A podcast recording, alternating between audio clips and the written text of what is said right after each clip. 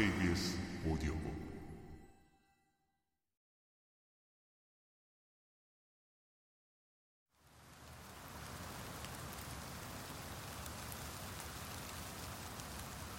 골목을 돌아가니 인포메이션과 평화박물관이 보였다. 설명대로 도시의 중심에 숙소가 위치해 있다는 게 거짓말은 아니었다. 평화박물관은 이미 문을 닫았는데 일요일은 퇴근 시간이 오후 2시라고 했다. 게다가 다음 날인 월요일은 휴관이라니. 갑자기 이 도시 전체가 나를 거부하는 것만 같았다. 체크인 기계가 작동이 되지 않을 때부터 들었던 거부감이 점점 확신이 돼가고 있었다. 일정을 미리 체크하지 않고 무작정 떠나온 탓이었음에도 불구하고 이 도시가 나를 밀어내고 있다는 기분을 떨칠 수가 없었다. 박물관 앞 회랑에 주저앉아 그을린 흔적이 남아있는 건물을 망연히 바라보았다. 따뜻한 이불 속에 눕고 싶은 마음만 간절했다. 정확히 15분 후 숙소로 오니 한 여자가 서 있었다. 키가 크고 웨이브진 검은 단발머리에 검은 뿔테 안경을 쓴 여자. 내가 다가가자 여자가 여기서 20분이나 기다렸다며 화를 냈다. 내가 떠난 직후에 바로 왔어도 15분일 것이고 자신의 입으로 15분 후에 오겠다고 했으니 내 잘못은 없음에도 불구하고 화를 내는 여자가 어이가 없지만 나는 아무 말도 하지 않았다. 여자와 더 이상 말을 섞고 싶지 않았다.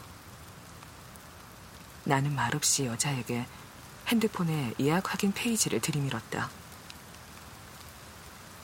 여기에 여권과 카드를 넣으면 되는데 왜 안 된다는 거야? 여자의 영어는 직접 들으니 해독이 훨씬 쉬웠다. 한심하다는 듯 여자가 나를 쳐다보았다. 카드 결제가 안 된다니까? 나는 겨우 화를 누르며 가방에서 여권과 카드를 꺼냈다. 여자가 여권을 받아 체크인을 시작했다. 여자가 여권을 함부로 펼쳐 비에 젖은 트위코로 밀어넣었다. 나는 여권을 빼앗아 달아나고 싶은 마음을 겨우 누르며 지켜보았다. 여자가 카드를 트위코에 넣었지만 역시 결제가 되지 않았다. 카드를 다시 집어넣었다. 버튼을 하나하나 꾹꾹 눌러 비밀번호를 입력하지만 또 에러가 났다. 나는 말없이 그러나 여자의 손가락에서 한시도 눈을 떼지 않음으로써 무언에 항의를 했다. 여자가 당황한 듯 빠르게 다시 비밀번호를 입력했다. 그녀 역시 아무 말이 없었다. 다섯 번의 시도 끝에 카드 결제가 겨우 성공했다.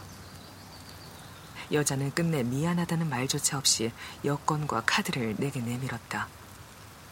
나 역시 한마디도 덧붙이지 않은 채 카드와 여권을 받아 가방에 넣은 후 그녀에게 눈길도 주지 않고 안으로 들어갔다. 돈을 지불한 손님이란 걸 확인이라도 시키겠다는 듯 어깨엔 힘이 잔뜩 들어가 있었다. 체크아웃도 같은 방법으로 해야 해. 무인 체크 시스템이라고 예약 페이지에 있는데 네가 확인을 안 한 거야. 여자가 310호 키를 건네주며 아퀴라도 짖듯 한마디를 덧붙였다. 키를 낚아챈 나는 대꾸도 없이 어두운 계단을 올랐다.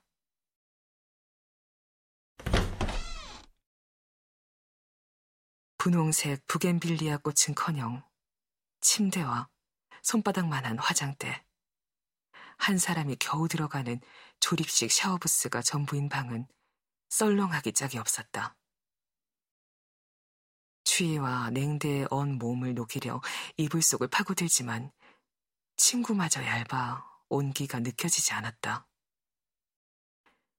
혼자 쓰는 방이라곤 하지만 호스텔임에도 불구하고 다른 곳의 호텔방과 비슷한 가격이었다.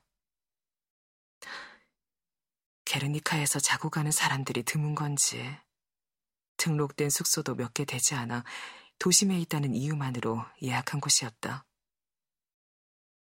덧문까지 내려져 춥고 어두운 방에 누워 나는 이불을 둘둘 말아도 가시지 않는 한기를 견디며 다시 한번 자신에게 물었다.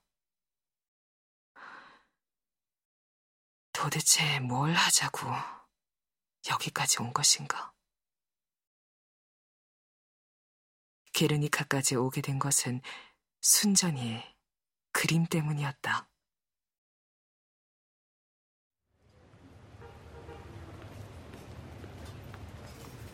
마드리드에 온 지 열흘째 되던 날, 나는 우연히 미술관에 가게 되었다. 그날은 머물고 있던 친구의 방이 있는 세라노 지역을 처음으로 벗어나 무작정 걷기 시작했다. 열흘 동안 나는 빵과 치즈, 생수나 라면 따위를 사기 위해 한 블록 떨어진 까르푸 익스프레스점에 간 일 외에는 거의 외출을 하지 않았다. 그동안 나는 평생 불면에 시달리다 온 사람처럼 내내 잠만 잤다. 진녹색 나무 덧문이 달린 그 방은 이상하게도 문만 닫으면 잠이 쏟아졌다. 지상의 모든 빛과 소리로부터 차단된 것 같은 그 방에서 나는 내내 몽유 환자처럼 잠과 현실 사이를 느리게 오갔다.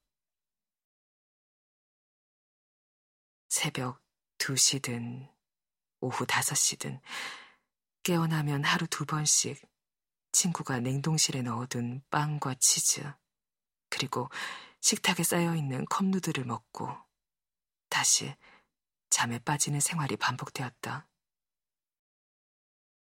처음엔 8시간의 시차 때문인 줄 알았는데, 잠은 밤과 낮을 가리지 않고 계속되었다.